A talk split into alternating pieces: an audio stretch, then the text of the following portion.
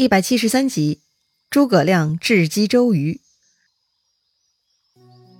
上一回咱们说到，曹操的檄文已经来到了东吴，搞得东吴这边的文官武将是议论纷纷，主战主降的都各执一词，意见分歧是非常大的，搞得孙权啊是一个头雾两个大。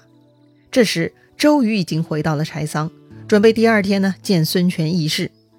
听说周瑜回来了。江东各派人士呢，是一波波成群结队来找周瑜，灌输自己的论点，又想探听周瑜的口风。但周瑜的口风啊是非常紧的，要么是顺着人家说，要么呢就是不表态。总之啊，周瑜是先稳住众人，然后再出招。送走了所有人，周瑜迎来了今天最后一位客人，就是刘备的军师诸葛亮。不过呢，还没等周瑜跟诸葛亮对话。这个鲁肃就跟周瑜争辩上了。鲁肃呢，自然是主战的，但周瑜却说曹操代表政府，代表朝廷，有势力强大，根本打不过，所以周瑜说要投降。哎，这可把鲁肃给急坏了。看到这个场面，诸葛亮是不发一言，却在旁边冷笑。周瑜留意到诸葛亮在笑，就问诸葛亮了。诸葛亮呢，就说了：“亮不笑别人。”笑子敬不识时务耳。哎，这个鲁肃是个老实人呐。刚刚啊，他被周瑜的言论给气得有些郁闷。哎，没想到同盟的诸葛亮居然也笑话自己。鲁肃是很不明白呀。鲁肃就问诸葛亮了：“先生为何反笑话我不识时务？”诸葛亮就说了：“公瑾主张投降曹操，很是合理呀。”周瑜也笑了，说道。孔明乃识时务之士，一定跟我想法一样。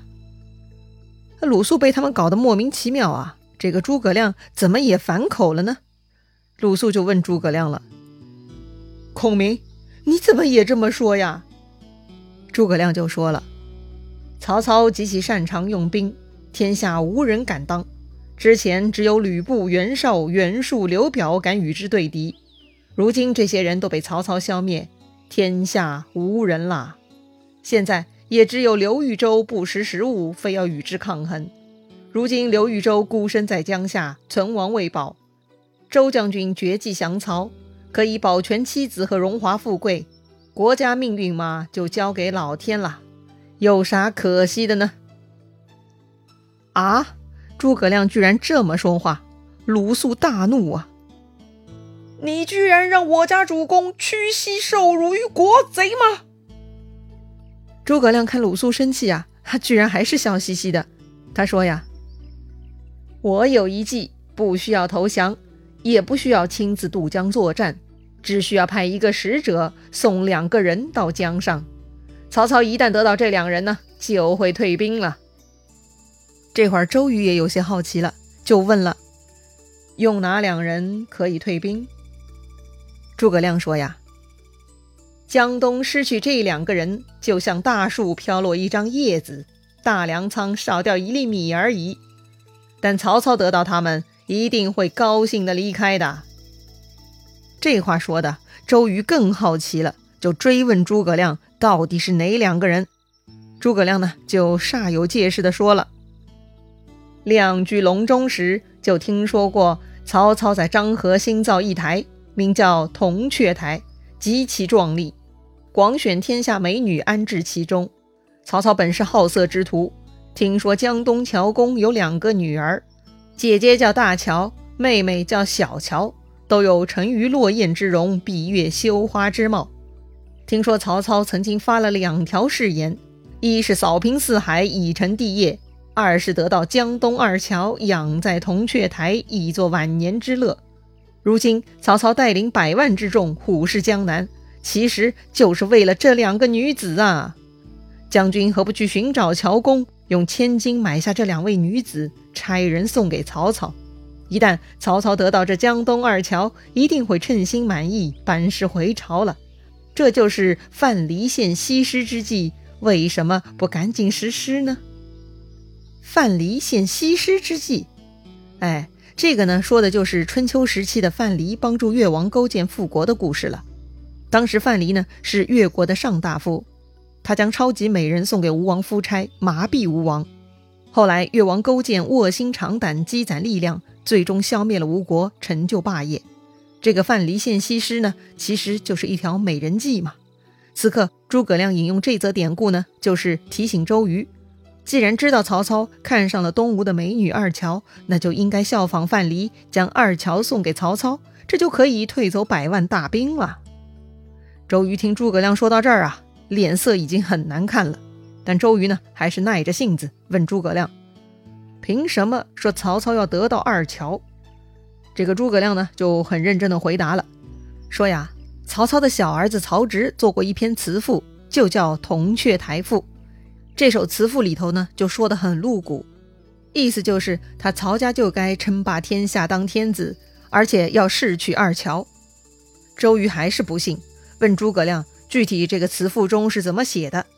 诸葛亮呢，不慌不忙，说自己挺欣赏这曹植词赋的华美，倒是记得内容的。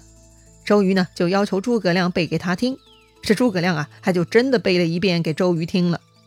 这曹植的《铜雀台赋》呢，一共有二百五十二个字，内容还是挺长的。喜爱文学的朋友可以自己翻书欣赏欣赏，咱这儿呢就不抖书包不念了哈。但是其中有一句。揽二乔于东南西，乐朝夕之与共。说的呢，就是在这美轮美奂的铜雀台中，抱着从东南而来的二乔，每天早晚与之共乐呀。周瑜听到这儿呢，那是勃然大怒啊！周瑜一下子就从座位上跳了起来，指着北方就大骂了：“老贼，欺人太甚！”诸葛亮呢，也赶紧站起来劝周瑜。当年单于屡屡侵犯大汉边疆，汉家多次以公主和亲，都督何必舍不得这民间二位女子呢？诸葛亮这儿提到的和亲呢，其实是西汉时期开始的一种对当时的北方民族匈奴采取的一种外交政策，特别是在西汉初年，由于中原大地刚刚经历了秦末的农民战争和数年的楚汉相争之后呢，社会经济受到惨重破坏。西汉政府当时国力很弱，因此当时汉朝是主动和亲，以缓和跟匈奴的矛盾，换来边境和平，从而发展自身实力。所以和亲啊，也算是个高明的决策，以牺牲皇家女子来避免军事战争，整体来说对国家利益也是非常有利的。同理，如果真的送出江东美女，就可以退却曹操百万大军，避免战争，自然也是好事一桩。所以呢，诸葛亮的逻辑是完全没问题的。但周瑜此刻已经是怒发冲冠了。他说：“呀，公有所不知，大乔是孙伯符将军之妻，小乔乃虞之妻也。”哈，这样啊？诸葛亮呢，赶紧一副惶恐模样，连连抱歉，说：“呀，亮不知此事，失口乱说，死罪，死罪呀！”周瑜此刻已经是很愤怒了，他自顾自地说。我与老贼势不两立。看来诸葛亮的计谋是得逞了。诸葛亮什么人呐？既然他觉得《铜雀台赋》说的是江东二女子，那诸葛亮会不查探这二位女子的来历吗？周瑜嘛，因为突然得到这个消息，是一时气愤，所以啊，他没能发现诸葛亮的漏洞。诸葛亮呢，看周瑜生气了，就劝周瑜要三思，别冲动，免得后悔呀。话说到这儿呢。周瑜也不装了，他说呀：“我城门伯符寄托，怎么会屈身降曹呢？刚才说的话只是试探而已。我从鄱阳湖来，就有北伐之心，就算是刀斧加头，也动摇不了我的决心。还望孔明助我一臂之力，共破曹贼。”哎，周瑜这么说呢，诸葛亮很高兴，赶紧表态：“若蒙不弃，愿效犬马之劳。”早晚拱听驱策。哎，这儿又来了个新词儿“拱听驱策”。前面咱们介绍过“拱听明会”哈，意思是拱手站着听明智的教诲。这会儿诸葛亮说的“拱听驱策”呢，意思也差不多，就是拱手站着听从命令去做事儿，也是非常恭敬的谦辞，说明诸葛亮啊愿意好好帮助周瑜，听周瑜的调遣。周瑜也很高兴。说呀，他第二天会去见孙权，就会商议起兵之事。啊，这样就好了。鲁肃提到嗓子眼的心呢，也可以放回去了。第二天，孙权升堂，左边站着以张昭、顾雍为首的文官三十多人，右边站着以陈普、黄盖为首的武官呢，也三十多人。这六七十人呢，都是衣冠整齐、剑鞘铿锵。说来，这江东的人才实力还真是够强大的了。大伙儿呢都到齐了，周瑜这才觐见，跟孙权叙礼。孙权呢也是一番慰问，接着呀就要进入正题了。周瑜呢首先问孙权。听说这曹操带兵屯在汉上，又发檄文到了江东，主公对此是怎么考虑的呢？孙权呢，先没有说话，只是让人把这个檄文拿给周瑜看。周瑜看完呢，就笑了：“老贼欺我江东无人，敢如此侮辱吗？”孙权呢，很谨慎，问周瑜：“爱卿是何主意？”周瑜没有直接回答，问孙权。主公可曾与众文武商议过此事？大家意见如何？周瑜这就是明知故问了。当然了，这也是走个程序嘛，不能省的。孙权就说了：“连日商议此事，有劝我降者，有劝我战者，我还没有决定，所以请公瑾一决。”周瑜就问了：“谁劝主公降？”孙权说：“呀，张子布等都是这个意思。”然后啊，周瑜呢就转头问张昭了：“先生主张投降，愿闻其详。”对，这还是在走流程哈。虽然昨晚张昭他们已经找过周瑜，但此刻呢，当着孙权和所有人的面，还需要再说一遍。哎，就像过堂一样。张昭当然是懂的喽，所以呢，他又把自己的道理啊又说了一遍。总结来说呢，就是两条。第一条，曹操挟天子而争四方，打着朝廷的旗号，威势很大，难以抵挡。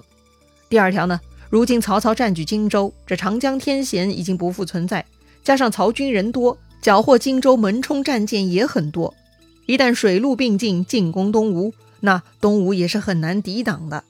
所以张昭主张呢，暂且投降，后面再观望，找机会复出。客观来说呢。张昭这种言论呐，确实是对孙权家族不利，但可以暂时避免战乱。短期来看啊，似乎也是好事儿。但就跟荆州的情况一样，如果江东落入曹操之手，万一朝廷苛捐杂税欺压百姓，那么江东百姓也只会越来越苦啊。所以啊，张昭这种言论呢，只是一种缩头乌龟的想法而已。周瑜让张昭说出来，不是给张昭再度发言、重申观点的机会。而是为了自己驳斥他，周瑜呢就说了：“此乃迂腐儒生之论也。江东自开国以来，已历世三世，怎么忍心一朝废弃？”孙权看周瑜这个态度啊，是很高兴，赶紧接上话头：“如此有何好计策？”周瑜就说了：“曹操虽托名汉相，实为汉贼。将军以神武雄才。”仗父兄基业，占据江东，兵精粮足，正应当横行天下，为国家除残去暴，怎么可以降贼呢？况且曹操这次过来，犯了多条兵家之计，就算曹操兵多，也必定会失败。将军情操，正在今日啊！哎呀，这个周瑜一番豪言壮语，说的孙权是热血沸腾啊！但江东这些人争论了这么久。也是因为实在害怕曹操，周瑜的这番话能打消他们的顾虑吗？周瑜有什么具体破曹之策呢？咱们下回再聊。